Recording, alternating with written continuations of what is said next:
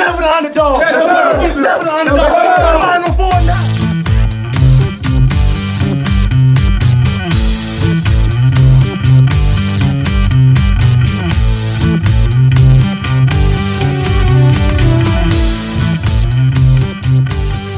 What's up, Duke fans? Welcome to the Devil's Den podcast. I'm your host, Josh Smith, here with my co-hosts, Raul and Shu. We got Steve Clark and John Watson from the Devil's Den with us today. A little depressing. We kind of put this one off a little bit, coming off the Final Four. I think we were all kind of had title hopes on that. Obviously, nobody wanted to lose to Carolina.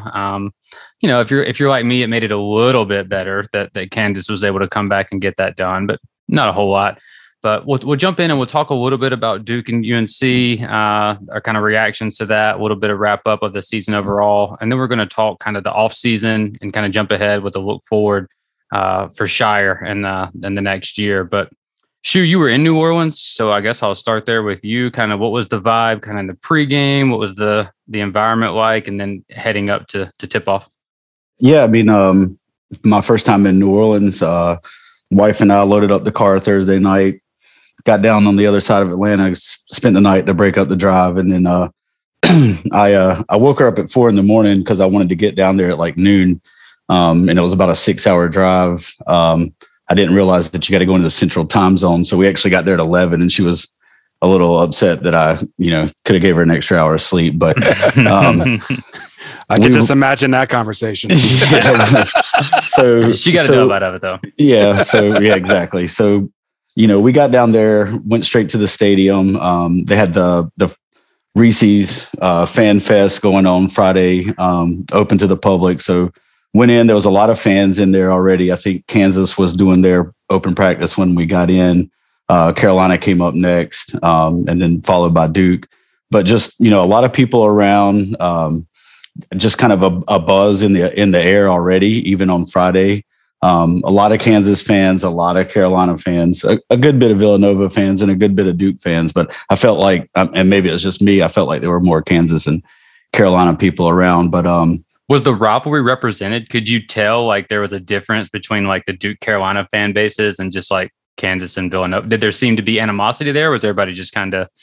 I mean, for the most part, everybody was kind of, they weren't chirping back at like Lana was wearing her Carolina shirt and I'm wearing my Duke stuff. And so people are like, oh, house divided, and I'm, just cracking little jokes. But it wasn't like anything uncordial, I guess. Yeah. Okay. So I hung out a little bit after Duke wrapped up practice Friday, was just standing in the concourse. And shout out to Regina Lee. She's a listener of the pod. Somebody yelled Shu, just kind of odd to me, oh, hey, she recognized me. She was standing there talking to Carol and Joe Roach. So she brought me over, introduced me to the Roach family, Chloe and his older brother, Jordan as well. And Wendell's dad was there. So took a couple pictures, Marty Clark, shout out to my guy, Marty, as a kid, he come walking by, I had to catch a photo with him. Grant walked by, but he's a man of business these days, so it was, take a picture on the fly real quick because he's not stopping. He's trying to get out of here. Wasn't DeMarcus down there too? Didn't I see him? So there? Yeah, so I ran into him Saturday. Okay. So yeah, so hung out, for a little while. Then we got out of there. Lana was kind of dead tired from the drive, so went back to the hotel. Saturday woke up at 6, and I mean I wanted to sleep in a little bit, but just couldn't do it, was already nervous, had the shakes all day pretty much. So we got down to New Orleans. We stayed across in Covington. So we got down to New Orleans around noon, went down to Bourbon Street, had some lunch at LaBayo at the Oyster Bar. I mean, Bourbon Street was wild for my first time being there. And then, of course, being the Final Four, you've got all these basketball fans there. So had some lunch. Shout out to my guy, Nick Amaro, that came and found me. He's a Twitter fam guy. And then I ran into DeMarcus Nelson while I was looking for Matt Hafer and Daryl Walzer at the Tropical Isle. Had a couple of the hand grenades and then got loosened up before the game because, like I said, I was just so nervous. So we rolled over to the arena about 4 or 5 and got to our seats, and it kind of sunk in like we're here at the Final Four, and one way or another, I'm watching Coach K's last game, whether it be tonight, hopefully Monday night, but we know how that story went. So pretty depressing ending. I had to wait around on Ben. Ben sat in a seat, kind of lifeless, for a couple minutes after the game. So we didn't get out of the parking deck for a while. And you're sitting in the car. You're pretty upset. You have all these Tar Heel fans walking by doing their chant and everything. And it was a tough day. It was a pretty tough 10-hour ride back Sunday. We just straight out of New Orleans back to Charlotte, nonstop. I was kind of in my own head the whole way. But either way, good weekend. It was a great time. New Orleans is a great city for it. I'd love to, go back with John. Yeah, there we go. Yeah. I mean, I was going to ask too about that. Like the Duke Carolina game, was the other fan bases in there like kind of involved too, or was it just? Did it feel like Duke Carolina, I guess, in there, like, or was it more neutral? No, it felt like Duke Carolina, for sure. Yeah. I mean, and maybe for me, I was sitting up above, like the TBS guys. We were right pretty much over the Carolina student section. So I was, hearing them a little bit louder, but, Villanova fans in my section, they all stuck around to watch, even though they had lost. If it was us and our game was first, I probably would have not stayed for the Kansas Villanova game, but, they, the guys I was talking to is like, I want to see a good game here. And this is, they got their money's worth. It was a great game. Yeah. Well, it sucks it didn't turn out the way we did, but Raul, I know you had some kind of stats. You were doing some kind of box score dumpster dives there. What do you got on that side of it? It's going to sound a little bit reductive, but I think the story of this game is that one team made tough shots and the other team missed easy shots. And sometimes it really just comes down to that. There were a few other things we did wrong, but if I told you before the game that we were going to hold Manek to 4 of 10 shooting, that RJ Davis wasn't going to destroy us in the pick and roll, that we were going to have 25, 26, maybe bench points.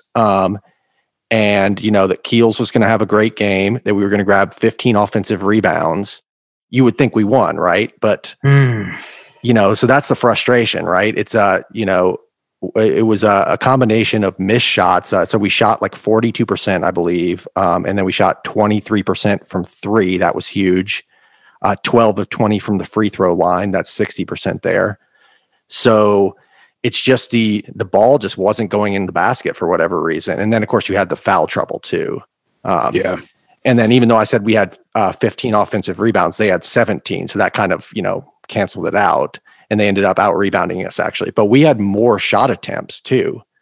So, it's just an odd game where I felt when watching it, I don't know how you guys felt, but I felt that we were playing well enough to win, but there was just a series of little things that went wrong, like Mark missing those 2 free throws that would have put us up by a point. Paolo, throwing the ball back inbounds and, and then that turns into a Baycott and one. And it was just an escalation of things like that, like a death by 1,000 paper cuts or something, For me, it was like 2 things that as soon as I watched the game, coming into it, I was calm all week. I felt good leading up to it. But as soon as the game starts and Mark has 2 fouls in 5 minutes and Duke has the first 5 or 6 fouls of the game, and I'm not one to blame refs or what, it ended up Carolina had the next 4 after that. So whatever. But Mark getting completely taken out of the game in that first half after being so good for us. I mean, probably our best player over the last month. It just didn't have any rhythm, right? And then the second half, I thought we were okay until that 13-0 run happened. And it seemed like it happened in like a minute and a half. I mean, it was just boom, boom, boom, boom, boom. Like 3 offensive rebounds too. It was just, that to me was just crushing right there. Oh, I meant to mention Mark actually. So yeah, I mean, that obviously comes into foul trouble, but, we haven't had foul trouble all year, really. And I was looking at Mark's box scores, and he has had 4 fouls. He never fouled out all year, which is really impressive, considering, the defensive load he carried. He had 4 fouls 6 times. 4 of those times we lost. So, there you go, right? Not good odds if he gets 4 fouls, so. Yep. And to be clear, I'm not blaming the officiating. I thought it was kind of just bad in general across the whole tournament, and that's been talked about nationally and otherwise. I thought 1 or 2 of the fouls were a little questionable. I also thought Mark, I was like, Mark, what are you doing on like one or two of them too? Like, he doesn't do that. He never does that stuff. Paolo put him in a really tough spot on that where he saved it. And then Mark gets this, I think that was his fourth. That was his fourth. I mean, that's a tough spot to be in, but you know, it is what it is. But yeah, John or Steve, if you want to jump in on what, you know, takeaways from the weekend or the game in itself. Yeah, I think the Mark point is a really good one. And I think for me, that was a big takeaway, was just how massive an effect that had on the team, you know, and you have to give, you know, especially with him, you know, having the two early fouls in the first half. And you got to, I thought for me, like, I had a lot of respect for Theo John. Like, he played a ton of minutes straight in a row, you know, to fill in for Mark, you know, in the first half. And I think he played a lot of minutes that he wasn't used to having to play, you know, in consecutive fashion. The way he did. So I thought in the first half, you know, Theo was huge for Duke stepping up just to help fill the gap. You know, once it was clear that Kay was trying to get through the first half as, you know, with as least amount of damage as possible. And I think, Raul, to go back to one of your points, your observation early on about Manek, you know, being taken out of the game. I thought the chess move that Kay put in to have Wendell Moore starting out and playing defense on Manek quite a bit. I thought that was a fascinating chess move, because I think he saw what Manek's tendencies were, you know, and how he was in the wins, how he was able to relocate off a pick and roll and how much of a weapon he was on the perimeter for UNC. I thought that was a really interesting coaching move. And then I think in the second half, I'm sure you guys probably had the same thought that I did. Like, I wanted Duke to drive the ball more. I mean, they did a good job at driving consistently in the second half, and they were drawing a ton of fouls, and you could just see, you know, that as they were trying to integrate Mark back into the lineup and trying to get as much as they possibly could out of him, like, you could just see from a basketball perspective, the best offense for Duke in the second half was driving the ball, and they were getting, you know, layups at the rim and just forcing fouls and all that. And I just think at the end of the day, like, you know, when you have a big shot maker like Caleb Love, you know, he was willing to take that big shot, you know, on that three that he made that gave him a little bit of separation. That was the difference in the game. But big picture for me to wrap this up, Duke was one of four, you know, they were one of the final four teams. And I know there's a lot of disappointment in the Duke fan base for, you know, losing to Carolina, not minimizing that in any way. But at the end of the day, this was a Final Four team, and they could have won. I mean, they really could have won that game. I mean, that's how close it was. And so I think you got to give them a lot of respect and credit for, you know, making it to the Final Four, because that's not guaranteed every year, as we've seen. And to be in the game in the way that they were, like, you got to give credit to Carolina for making the shot when they needed to make the shot. This team accomplished a lot. I thought they grew a ton in the tournament. And that for me is the big picture takeaway. Like, they won some games in the tournament that earlier in the season they would have lost. You know what I'm saying? Mm, for sure. John, what about you? I know we were talking a little bit about kind of AJ, and to me, not to steal your point, but they seem to have figured him out. You know, I think he had like 4 or 5 shots in the game in Cameron, and then again, just couldn't ever get the rhythm going. What's your final takeaway from Duke's final season, or K's final season, Duke in the Final Four, Carolina game? Yeah, so starting with the actual game, I would point to Steve's point of, yeah, Wendell Moore took Brady Manek out of the game. I was somewhat surprised that they didn't, when Love and RJ Davis are just carving them up in the second half, that they didn't move Wendell Moore onto Caleb Love. Give a guy who's a little bit bigger, a little bit longer, a little bit more experienced. I don't know if it makes a difference, because then maybe Manek all of a sudden starts going wild. But to me, you know, Duke didn't have a matchup for Love, so maybe give him a little bit longer guy, a little bit quicker guy. Maybe move Keels onto Manek and see what that does. Maybe Keels can body him up. You know, it's water under the bridge now, but, you know, to kind of piggyback on, well, I'll talk about the other one first. You know, you talk about AJ. Yeah, I think they did figure him out. You know, with AJ, he came to college after not playing for 2 years. I still don't think he's 100% back athletically. I don't think he trusts his body yet. You know, Texas Tech took him out of the game too. And it's basically, when it's a physical game, he wants no part of that right now. You could see it on his drives. You could, you know, he would get into the air and then try to avoid contact instead of using that frame of his to go into the rim. It was kind of like he didn't used to do that when he was younger, but again, 2 years of injuries. He's not a finished product yet. I think you'll see a lot more in the NBA, but I think he's going to have to get that point of his game re-unlocked to stick around in the NBA for a long time. That being said, you know, as far as final takeaways for the season as a whole, Steve hit the nail on the head, and I think you guys did too. It's, look, take away the name on the jerseys for the final loss. This is a team that started off, you know, 9th or 10th in the country. They lost their best scorer last year. They lost their most talented player last year, lost their most talented, backcourt guy. Basically all they returned was two guys who seemed to really have a lot of potential with Mark Williams and Jeremy Roach, but, you know, no consistency. And then they added a bunch of freshmen and a transfer that barely played at Marquette. And they made the Final Four and were within one or two bad possessions from playing for the national title. And, you know, I personally believe, and it may just be rose-colored glasses, I think Duke was a better matchup for Kansas than North Carolina was, as far as success-wise goes. I mean, Carolina probably should have won that game, and I think Duke would have been able to close it out just because of the makeups of the rosters. It's all about matchups. But, you know, that being said, my final takeaway, and I this might be a segue into what we're going to talk about in a little bit. It was a great season. I'm kind of glad it's over. It was exhausting. I mean, from our perspective, you know, writing for the site, for the typical fan, it was exhausting. Every play had so much extra meaning because we knew it was Krzyzewski's last dance. You know, every time they lost, it was catastrophic because, hey, Coach K will never get another chance.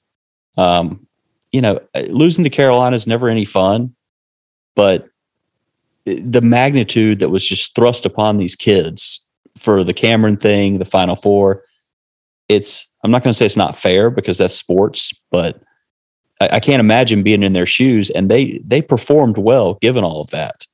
And, you know, people are going to go, oh, well, Carolina's got bragging rights. They beat Krzyzewski in his last home game. They beat him in the Final Four. Yeah, Dean Smith lost didn't he lose in the second round for his last game? And Roy Williams' last game, he lost by like 40.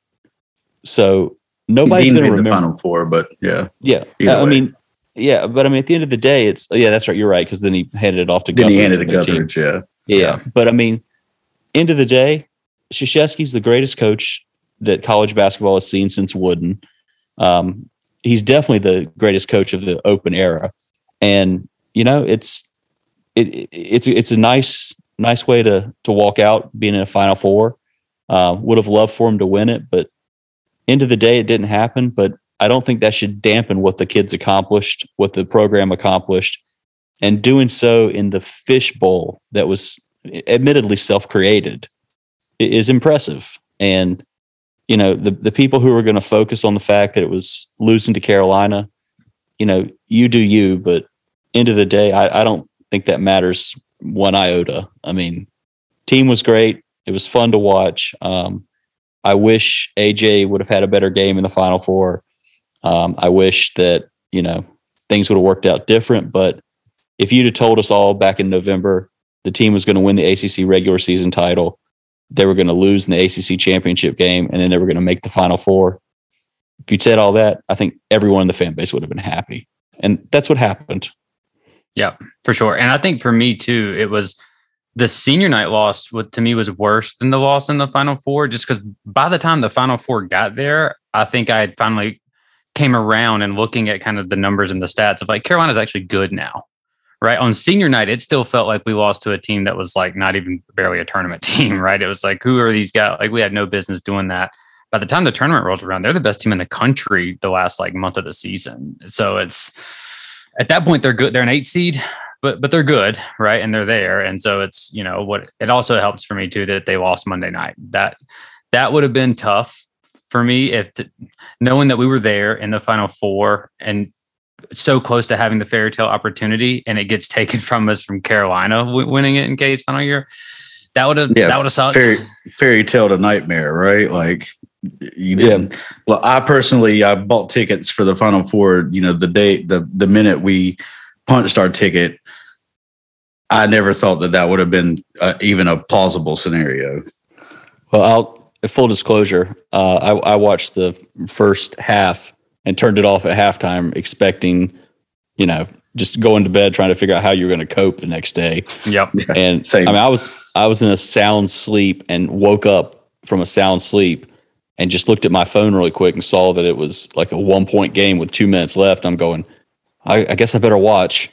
And, you know, then I couldn't go to sleep because I was sitting there going, oh, thank God. Yeah, I did the same thing. I didn't watch it at all. Was following the box score. After this halftime, I'm like, oh, this is over. Started looking at it. I tuned in at the very end just because I was like, all right, Kansas is up 3. Let me just tune in. And the moment I cut the TV on, dude for Kansas just walks out of bounds and turns it over. And I'm like, you got to be kidding me. I'm going to turn it on and watch Caleb Love hit a 3 and they go to overtime and win. Luckily, that didn't happen. Where was the 5 for 24 Caleb Love on Saturday? But well, I remember it made me think of the Bobby Hurley thing in 1992 against Indiana, where they're literally Indiana's rallying in the national semifinal. They try to get it into Hurley, and Hurley steps on the baseline. And I was sitting there going, oh, God, don't do that. Don't do that. But same result, the right team won. So, yeah. Yeah, I mean, even though it was a historic collapse by UNC, you know, biggest lead surrendered in a title game or whatever, but like it still wasn't that surprising in retrospect, given what we've seen from Carolina all year, right? Like, I think that was almost their old colors kind of coming to the front again. You know, we've seen them just, you know, like, even earlier in the tournament against Baylor. I mean, I know there was extenuating circumstances there because of Manek going out, but they blew a 25-point lead there. But throughout the year, you would see them just like, once a team kind of gave that knockout punch, they would just crumble. And I kept hoping that would happen to them at some point in the tournament. And then it finally did, but it wasn't until the title game. I really thought they were going to go out in the second round, though, when Baylor pushed them to overtime. Yeah. Yeah, that felt like the punch there. But, you know, it is what it is. I guess we'll hopefully be moving forward. I know there's been some recent kind of news out there about what Kate's going to do, but we'll assume that we're going to usher in the Jon Scheyer era. So I guess we'll start by kind of just a broad kind of discussion. John and Steve, who do you think stays? Who do you think goes? And is there anyone that has been kind of considered like a lock to leave that, you know, well, maybe there's a little bit more of a chance there than we think, or is this going to just kind of be a mass exodus? Yeah, I can jump in real quick. I think the smart money would be on everybody but Roach leaving out of the top 7. The hope would be that Trevor Keels can come back.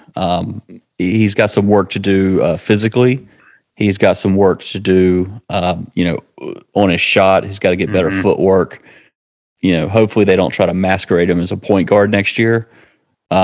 But yeah, I think if I had to guess, I mean, obviously Banchero's gone. Obviously Mark Williams is gone. A.J. Griffin's gone. I think Wendell Moore is 95 to not 100% gone. I'd say Keels is probably 60-40 to go, and I think Roach comes back. Theo Johns obviously exhausted his eligibility. Jalen Blake's, there's talk that he may look to go somewhere else, especially when you start looking at who they're recruiting and why. Joey Baker, we can talk about this. The kid's given everything he has to Duke. He's got one more year of eligibility. Do we really think he's going to play next year? I kind of don't. So yeah, I think Roach is pretty much coming back, and that's about it from the people who contributed this year. But I'll defer to anybody else who has opinions as well.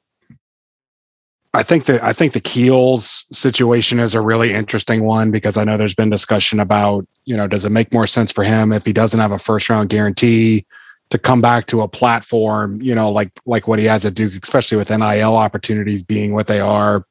And I think the body issue with Keels is an interesting discussion. If he does come back to Duke, it's really interesting because when he was in high school, I remember when I first saw him as a sophomore, he was heavier and he actually lost a lot of weight his senior year, partly because Kay challenged him. He was like, I think you could be the man for us. You could really help us, you know, but you need to get in better shape, you know, in order to be a key player for us at Duke. And so senior year, he committed to that. And then it seemed like with this year, like his body type was just a little bit different. Like it looked like he added some of the weight back. And I don't know if that was, you know, from weightlifting or I don't know what the issue was, but it's just interesting to see like how his body has kind of undergone some transformation since I first saw him as a sophomore to now. And I think if he, you know, to John's point, if he commits, you know, to improving his body, I think athletically he stands to grow. And I think if he commits to improving his body in the off season, the way like Wendell Moore did, to get ready for this year, I think Trevor Keels can make an impact next season for Duke for sure if he decides to come back. It would definitely be nice to have a little continuity. And since Roach and Keels played together in high school, to have that kind of dual backcourt again. But we'll talk a little bit about the portal. There's been a lot of buzz recently about the guard from Kansas State. I think it's Nigel Pack is who it is. Is that, I guess, from John or Steve, from your perspective, is this somebody that they're looking to bring in regardless of what the roster looks like? Or is this more of a Keels protection plan or a Roach protection plan? Like how exclusive, I guess, would be like a Pack and a Roach on the same roster? Yeah, I think you have to go back to what the portal is. You know, it's a two-way street. You know, Duke needs another guard next year. I mean, let's just be real. They do. I mean, they've got, right now they have Roach, most likely. If Keels comes back, they still need another guard because, you know, Jaden Shoot, he's a good player. I don't know that he's going to be an impact freshman. Of course, you know, we say all this. We have no idea what kind of rotation Scheyer's going to run. We've never seen it. Yep. You know, if it was a Krzyzewski's team, I'd tell you he's going to be like Jalen Blake's and he'll get spot minutes early, but when the rotation shrinks to 7 players, he's not going to play. Yep. That being said, I think they need another high-level guard regardless. But the question becomes, if Trevor Keels comes back, do you get that high-level guard who's going to want to come in and start?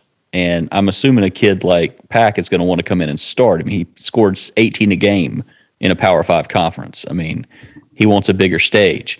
Duke can certainly provide that, but you know, if the role they're offering is, hey, you can compete to be maybe the third guard, maybe you can compete to be a starting point guard, maybe not.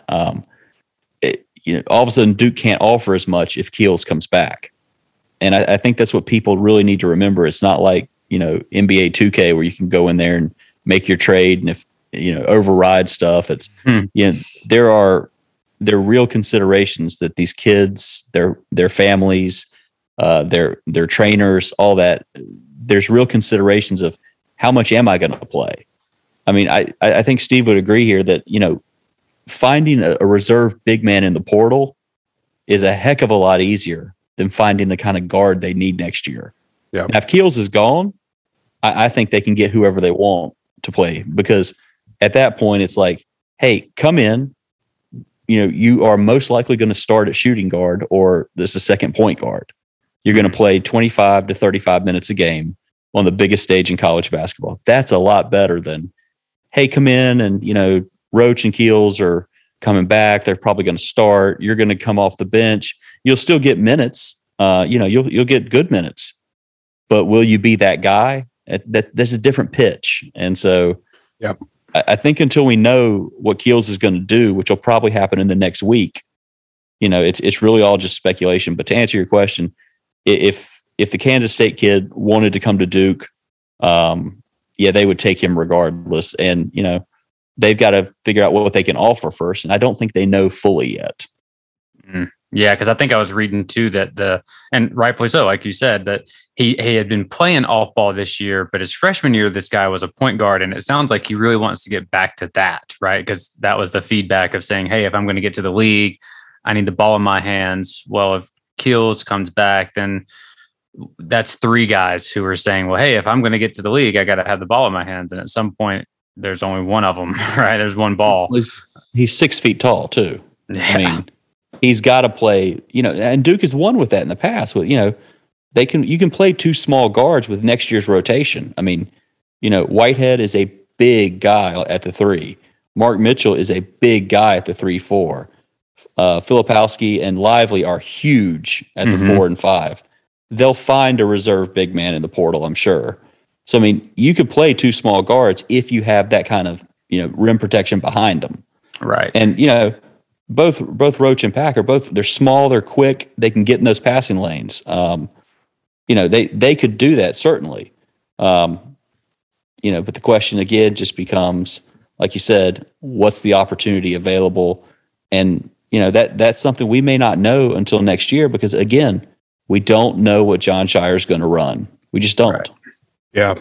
That's my biggest question too, an observation, like exactly what you just hit on, John, is how is Scheyer going to manage the roster? Because I think you just have to think that based on how he recruited this freshman class, that he has built a class to complement each other. And if you build a class not around, you know, a Zion level talent or a Tatum level talent, and then fill in the gaps with everybody else, if you build a class that's truly balanced, then it stands to reason that I think Scheyer is somebody who recognizes the value of playing a lot of guys and giving guys an opportunity to develop during the course of the season.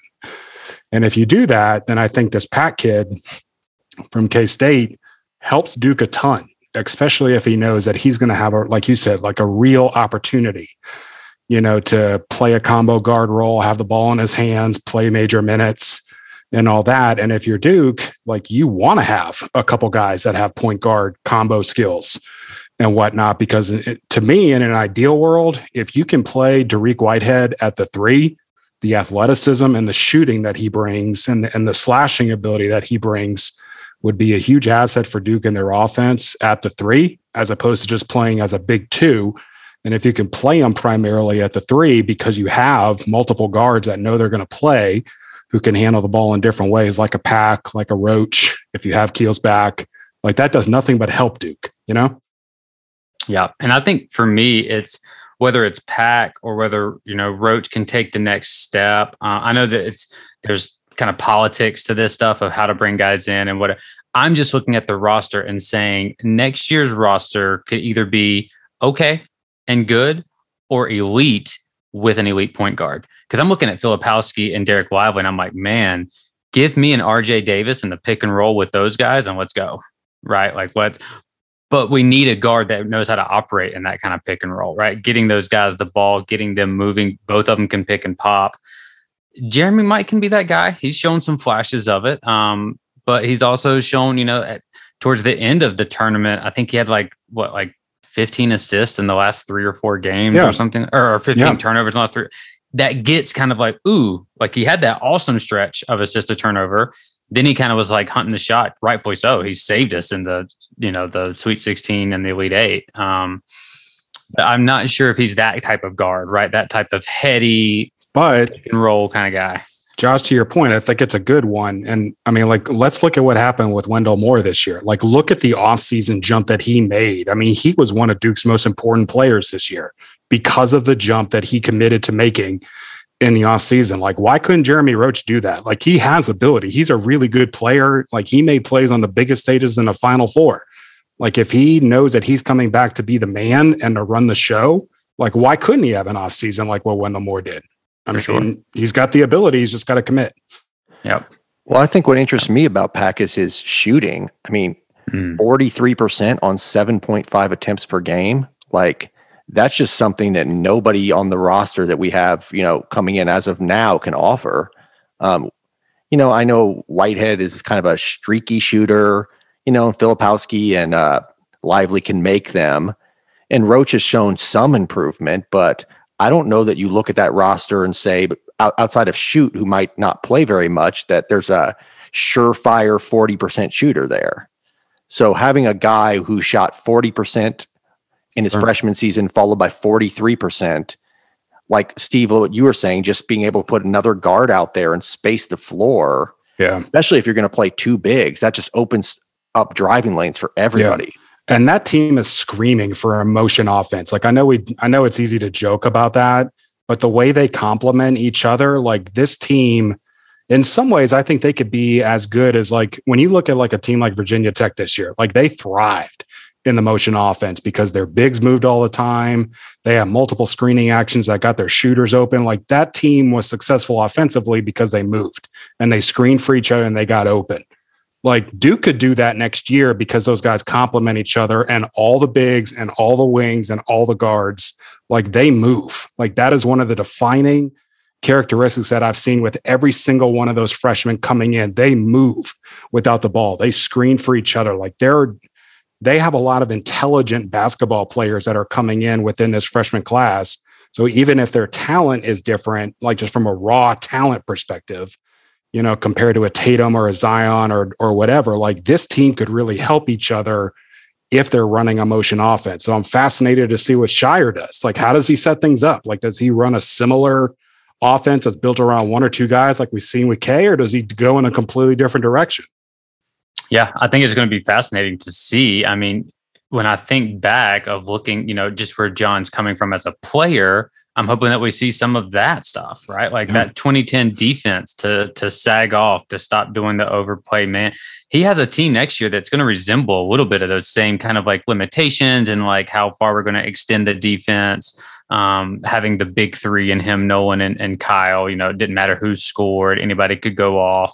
I'd love to see some team building stuff like that, except now we get to do it with the elite talent, but you only get 1 year. That's the fire you play with. But I guess talking about John, we'll talk a little bit about some coaching staff stuff. So recently came out, Nolan's taken, I think it's the associate head coach job is what the official title is up at Louisville. For those not aware, his dad played up there, right? Kenny Payne, friend of the family. He's got a lot of ties to Louisville. Obviously, he's got a lot of ties to Duke, too, and John. So, for me, it hurts to see him leave. I was really looking forward to kind of having him and Nolan kind of representing that 2010 backcourt out there next year. I was pretty excited to see that. It is what it is. You know, I wish him the best. But in the meantime, we did pick up, it's Mike Schragi, I believe that's the pronunciation, head coach at Elon. I wasn't aware of this. I think, John, you were telling me that he used to be Duke's basketball operations. Is that the title that he used to have? Yep, something like, he was essentially Dave Bradley before Duke Blue Planet became a thing. He was essentially the GM of the program, which is kind of what he's coming back to do, as I understand it.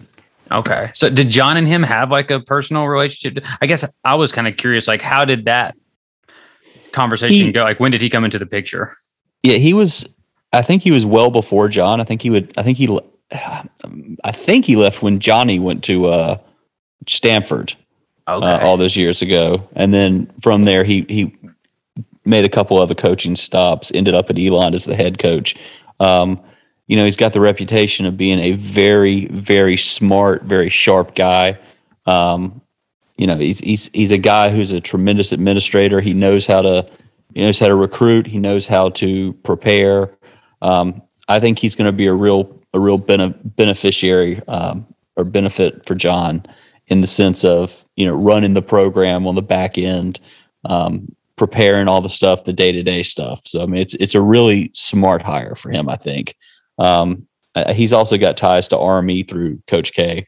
So I mean, he's kind of going outside the family in the sense that it's not a former player, but it's a guy who's been all over the basketball world and who is an incredibly influential and an incredibly smart guy who will certainly help them in a number of ways. And I'm assuming Sewell will be the associate head coach, I guess. And then Schragi would come in as assistant, and maybe Emil will maybe get promoted. Or do you think they're trying to bring somebody else in to help as well? Yeah, I don't know. I don't know that Emil is going to be bumped up. I mean, he may be. Carowell will still be there as an assistant. Schragi, I don't know if he's going to be an actual assistant or if he's going to be like a director of operations. I mean, I'm not sure what his title's going to be. And as far as another coach, they may be waiting to see what happens with some other guys. You know, I still think, you know, you've got, let's say Emil is bumped up. You've got your head coach is 34 years old. One of your assistants is 29 years old. Carowell's, you know, what, maybe 40, maybe in early 40s. Yeah. I mean, you need some, I still think that what they need is an older guy. Schraggy's a little bit older, but I mean, they need an older guy who's been a head coach somewhere, who's can do some X's and O's stuff, who can be kind of a different personality that, you know, the voice of experience here and there. I'm not sure who that would be right now. But I think that's probably what they're looking for. I mean, you know, in a perfect world, maybe not perfect for them, but, you know, one that makes a lot of sense would be Chris Collins. You know, he's still the head coach at Northwestern, but part of me wonders, you know, Northwestern's got a new AD. Really, I don't know that Chris is going to take the program any higher than he already has. Chris was the one who recruited Shire at Duke all those years ago. So, you know, that would make a lot of sense to me. But I don't, you know, obviously Chris would have to not be the coach at Northwestern, and certainly you don't want that for him. Right. So, you know, I don't think Wojciechowski is going to be an option. I think he's going to end up in the NBA. You know, a guy I wish they'd look at would be like maybe Dave McClure, who's I think he's with the Spurs right now. I think Memphis, you know, right? The Grizzlies, yeah. Grizzlies, maybe it's Memphis, yeah. So I mean, you know, there's all kinds of guys like that who could be. Of course, you know, I think about that, but I think McClure actually told me a while ago that a couple years ago he was going to take that class to eventually try to become what Trajan Langdon has, which is a GM, more of an administrative side, similar to what Elton Brand's done. So. Have you got any sense from John about, like, I know at the end there with really the whole time with Kay, it was kind of keep it within the family, keep it with all Duke guys. Is there a sense with John where, I want to do that too? Or could we see him maybe branch back out, talk to some of those people at Northbrook or up there in Chicago, bring those guys in as well? Or should we kind of expect it's going to continue to just be Duke guys? I think he will always look to bring in the best possible candidate. I mean, one thing about Shire, he's always been known as a guy who's incredibly analytical. He's he doesn't rush into things. He doesn't, you know, it's all very well thought out. And you know, I think he'll hire the best candidates. I mean, you look at the Duke coaching tree right now. There's not a lot of guys out there. You know, I saw on the boards Will Avery. I mean, you know, that makes sense to a degree. But, I mean, it's like our message boards look at it's like, well, let me just go down the rosters from about 10 years ago. And, this guy would be a great coach. This guy would be a great coach. And it's like they may never have coached, you know, in their life. Yeah.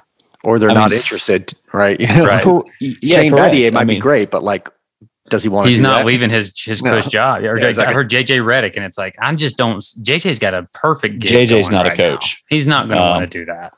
And he's into golf now, too. He's not going to want to do that. Quinn Snyder might need a job.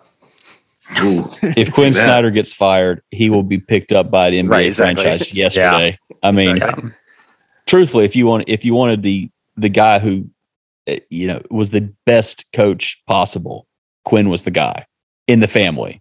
Mm-hmm. I mean, but with his history on the recruiting trail, there is no way he was getting the job. But yeah, if he came back, that would be killer. But I can't imagine that'd be like Shire hiring Brad Stevens as his assistant. It's just not going to happen. Might be a little bit of a pay cut too. So yeah, right. So I don't know who it's going to be yet. I haven't heard a lot of names. I mean, I heard Schragi as soon as the Nolan stuff came out. I haven't heard anything about another guy yet. We are efforting, but yeah, they may not know yet. Is Tyler Thornton still coaching somewhere? Is he still doing some of this? He was with Marquette, right? And so he was with Marquette. While. Yeah, he was a grad assistant at Marquette. I'm not sure what he coached. What I think he coached at Howard, didn't he? With Kenny Blakeney. Okay. Yeah, that might be it. Okay. Yeah. He might be a guy to maybe kick the tires with. I mean, I guess you could reach out and say, well, because isn't Greg Paulus at like Niagara or something? Yeah. I mean, you know, like I said, I still think the guy they need, the demographic's going to be early to mid 50s, and who's been a head coach. I mean, you know, part of me wonders, is Dave Henderson still coaching? I mean, or maybe, you know, I know Kenny Blakeney's at Howard as the head coach, but you know, I'm thinking of guys from like that era. You know, you need older. I just maybe it's me, but I don't think you can be successful with a bunch of guys who are under 40 years old. Yeah. For whatever reason. You know, so And I'd love to get a guy like Mark Adams, like how Chris Beard had that at, you know, at Texas Tech. And then obviously he took over and you see the genius that Mark Adams is. That would be awesome, right? The sage over there is the assistant coach, just kind of content with that. Someone to help with X's and O's stuff. But plot twist, what if we get Tom Izzo to be like, hey, you're not getting it done there. You can just come win championships with us. Yeah. Yeah, I'm sure he'd love that. But, Master of March, right? Yeah. Yeah, I mean, we'll see. I hope Emil does stick around at least, even if it's not an official promotion or in some capacity. I just love Paolo Jefferson. He will. And we need a big. I like having a big guy on the staff that can work with the bigs. Emil was just tremendous at keeping the ball high, fluid finishing, screens, knowing where to pop to, where to roll to. Footwork was good. Great hands, great feet. I think if Emil comes back, you know, as an assistant coach and he's recruiting, I think him and Carowell actually make for an interesting pairing with Scheyer as the head man from a recruiting perspective on the coaching staff, because Carowell and Emil, like both those guys, obviously they've been a part of the program. They both communicate extremely well. Like they have really interesting personalities. And I think we're also discounting the reality of how, you know, Dave Bradley and Duke Blue Planet, everything that they're going to do. Like, I think you're going to see some different things, you know, from them going forward with how they market the staff, you know, how they market the program going forward now that it's going to be Scheyer's, you know, program. And I think from a recruiting perspective, you know, that mix, especially with Nolan being gone, that mix of Emil and Carowell and Scheyer, like, you know, pair that group with the engine that is from a recruiting perspective, that is Duke Blue Planet. Like, that's going to be an interesting thing to watch, you know, to kind of see how they market the program going forward. 'Cause it's going to be a different identity, right? For sure. Well, we got some upcoming announcements, commitments later this week. I know I've seen a lot about Tyrese Proctor, Mackenzie McBacco making decisions soon.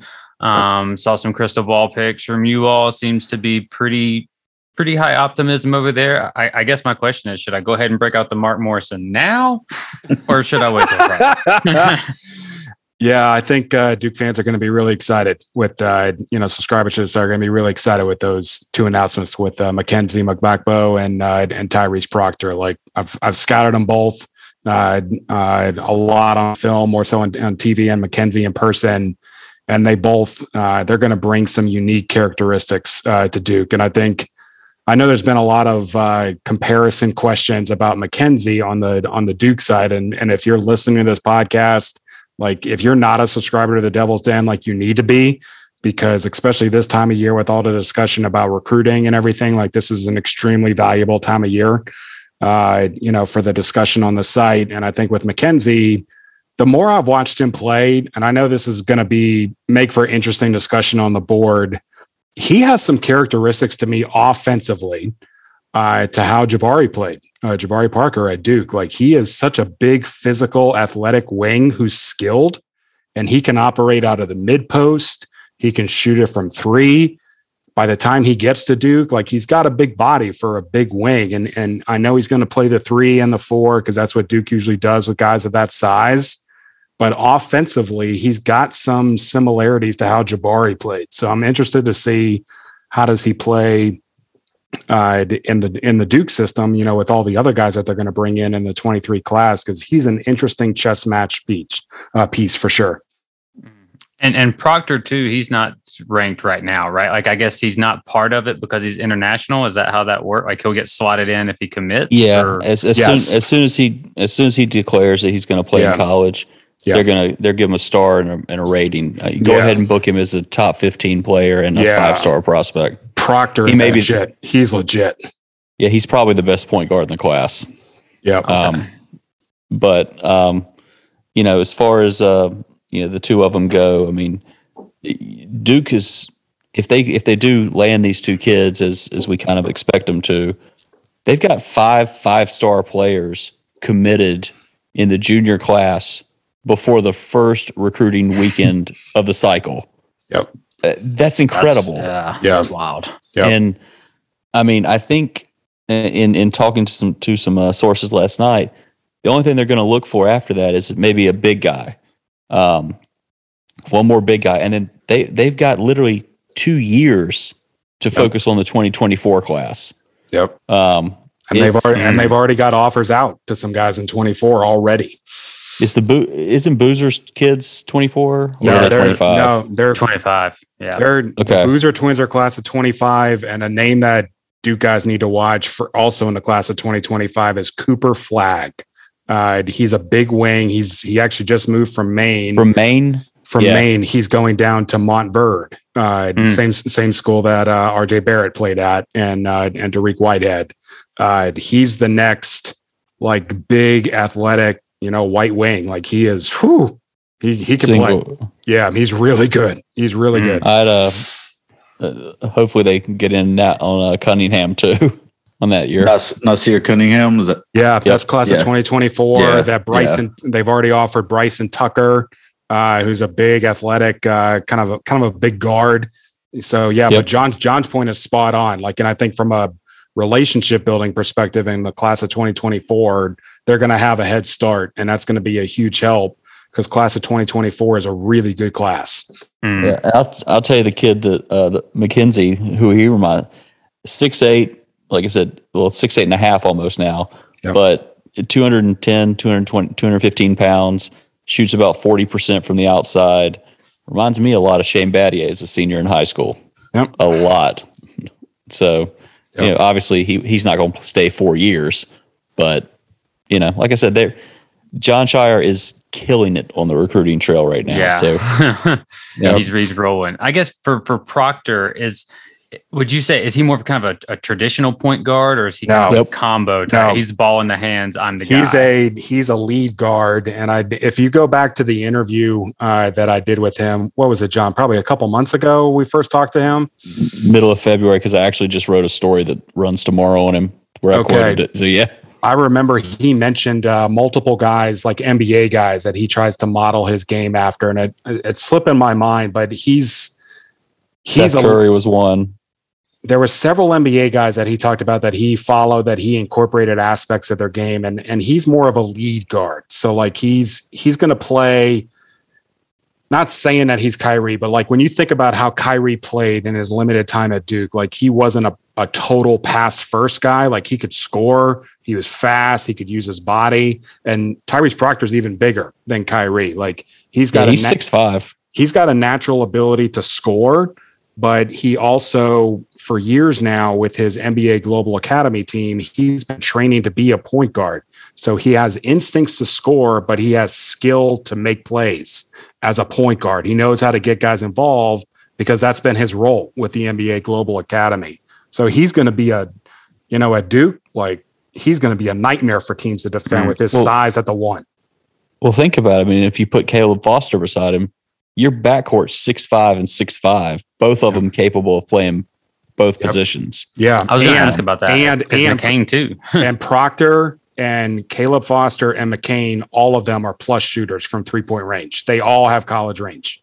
Like that's, and then you still have shoot too. Yep, like they're going to have shooting for days, spacing for days, and then the big wings that they have with McKenzie and then Sean Stewart.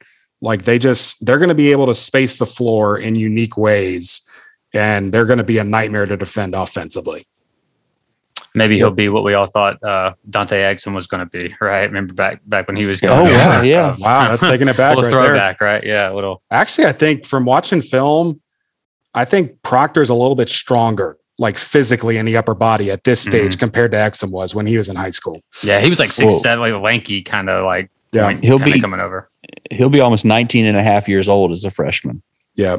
So, because he literally could play this coming season. Oh, yeah. But he actually told Steve in the interview, the reason he was staying in Australia was he wanted to work in the NBA conditioning, NBA off-season programs and everything else. Now, whether that holds or not, I guess we'll see. Yeah. But... Yeah. And I guess, should we be worried about any kind of like eligibility stuff with that? I don't know with how the NCAA is doing now. No, the NBA Global Academy is it is a first class program. I mean, everything about it is, I mean, they identify those kids. They're in the program. They train them like pros. I mean, it's you're getting, like you hear Kay talk about sometimes, like, when he talked about like the Tyus, Justice, Jaleel, like group, like they came in, like Art, like Paolo, like they came in ready, like emotionally, physically, their game. Like Tyrese Proctor is going to be a guy like that. He's going to come in ready to go day one. Mm. Plus his accent's a ton of fun to listen to. Yep, for sure. Nice. It'll make it fun for media. Yep. Nice.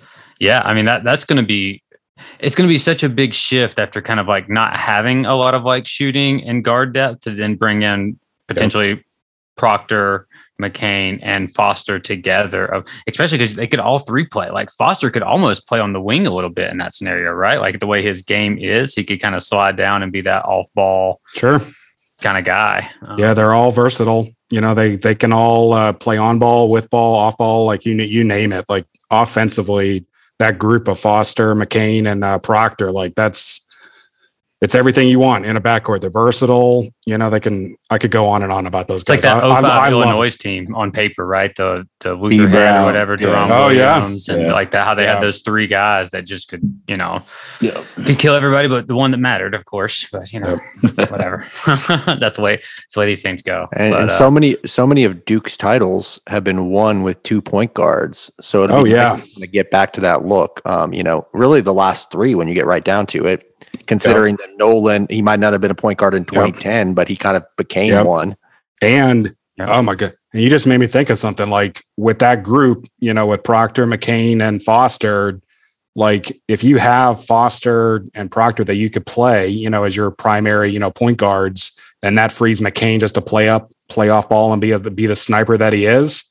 Him and Jaden Shoot together, like, oh my goodness, like the weapons that they will be, because they're going to be free to be who they are. They're scorers, and they're very talented scorers in a variety of ways. Like Proctor and Foster help the offense function better because Shoot and McCain will be free to be who they are, which is making plays off the ball.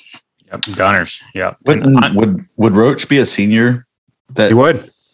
Yeah, if he came back. Okay. Yeah. So it'll be interesting to see. And, you know, Raul, just a quick aside, I think I could almost make the case that all of our titles were won with 2 point guards, depending on how you view Grant Hill. I know Bobby was obviously the guy, but in terms of that skill set, right? Like we just have done so well. Back then, though, in the 90s, that probably wasn't really seen that way, though he was kind of used that way a little bit. But I guess in other news, though, if you watch the McDonald's All-American game, Derek played really well.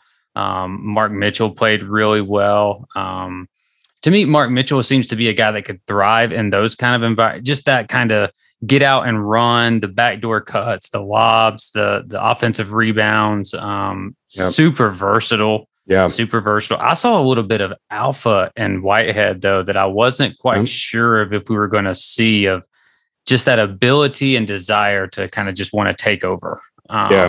Three-level scoring, right? He's really done some work, it looks like, on the shot. That three-point shot looks good. Hopefully it starts going in at a 40% clip, but it looks good. I think there's a reason why Derek Whitehead, I mean, I remember seeing him multiple years ago, actually at the City of Palms tournament. I think he started and he was in the regular rotation for Montverde with like Scotty Barnes, okay? Like he started as a young guy in one of the most competitive high school, prep school teams in the country. Like that guy has played with talent for a long time now, and he's used to both learning how to get his shot and learning how to play with talent. Like he's going to be a huge asset for Duke next year because he has developed his game to not just be a one kind of scorer. And I think I saw where Turner was saying on the boards for anyone listening, if you're interested, I think McKenzie and Proctor are going to be on NBA TV on Sunday. It's 10 o'clock or 9 o'clock or at night at 8 p.m. It looks like they're going to be redoing the Nike Hoop Summit. It's also going to be if you go on YouTube, I think USA Basketball and I think the NBA YouTube TV, they're going to have it there too. So there's multiple streaming options for it. Mm. Yeah. And I'm curious too, John, you talked about it a little bit the last time you were on. How much is Scheyer using NIL in this recruiting stuff? I believe you said that the Mark Mitchell recruitment, it was well documented, like the presentation was just on point. Is that something that's just we're going to have to kind of stroll that out for everybody we recruit, or do we reserve that for just certain guys? How does that kind of work? Yeah. So first thing that it's important to note, I mean, you cannot promise a kid a certain endorsement. What Duke does is they say, look at our social media branding. Look at like Paolo Banchero. They don't sit there and say, you know, he made X number of dollars last year, because they can't be involved in that. What they say is he committed to Duke. He had X number of followers. By the time we played our first game, he had X number of followers plus whatever it was. Mm-hmm. If you look at the program, like they'll say, every now and then they'll put out a social media thing saying, you know, the top 5 college basketball games of the year, there's 4 of them are Duke games. Yeah. The quote, hashtag the Duke effect. Yeah. With Mark Mitchell, what they did was, you know, Mark has a real soft spot for some pet humanitarian causes he wants to support. And so what Duke did was they said, look, here are the tools the Duke basketball platform can offer you, and you can take advantage of that or not, but here's what we do. Here's what we do for you off the court. And it's really just showing you they are the premier brand of college basketball. They understand how to market their guys. They understand how to help their guys learn how to be marketed. And that's kind of what they do. That's part of every recruitment. It's part of every presentation, because that is the modern game of college basketball. As far as NIL goes, you know, Duke's brand and platform is what gives these kids the ability to do that. I mean, a couple years ago, Zion Williamson would have made, ungodly amounts of money. Mm-hmm. But John Morant would have done pretty well himself, even though he was playing at whatever it was, like Murray State, yeah. Yeah. He would have played wherever, because he was a marketable commodity. But then you extrapolate that out. Well, if John Morant had come back for another year and played at Duke, I mean, it would have been Zion-like. Yep. And so that's kind of that's what they can offer. Now, our teams coming in saying, yeah, we'll guarantee you X number of dollars. Of course they are. Look at college football recruiting. Look at Texas A&M for that. But what Duke does is they just say, this is our platform. This is our brand. If we marry it to your brand, here's how much more exposure you're going to have. More exposure equals more marketability. More marketability equals better opportunities. Yeah. And the thing that helped them with Mark Mitchell, and the same thing that helped with Jared McCain, like those guys were very aware of the platform that Duke Blue Planet, what they have with Dave Bradley and the whole crew there. And they do a great job at educating those guys on like John was saying, like how they can help you, think through. How to market yourself, how to build your brand as a part of, the brand of Duke, the team of Duke. And those guys were highly dialed in, with McCain and Mitchell, just into like when they went on their visits and they were able to have these high level discussions with Dave Bradley and the whole crew there. Like they were really just able to understand very clearly, like how Duke could help them think through how to present themselves, how to take advantage of these opportunities that are out there. So John's exactly right. Like it's the best of both worlds when you have guys that are smart about maximizing their platform, the way guys like Mitchell are and the way Jerry McCain is as well. For sure. And, I guess we'll kind of transition and get out of here. First thing, want to thank Steve and John for coming on. Off season is going to look a little bit different for us. We're going to try to get some guests lined up. We're probably not going to do weekly podcasts. We're going to plan to do at least 2 a month, depending on how topics come up. I know we're going to try to do something about like a draft preview, maybe try to get one of the NBA draft guys to come in here and talk a little bit about that. And then we'll talk, I'm sure, again about some recruiting over the summer.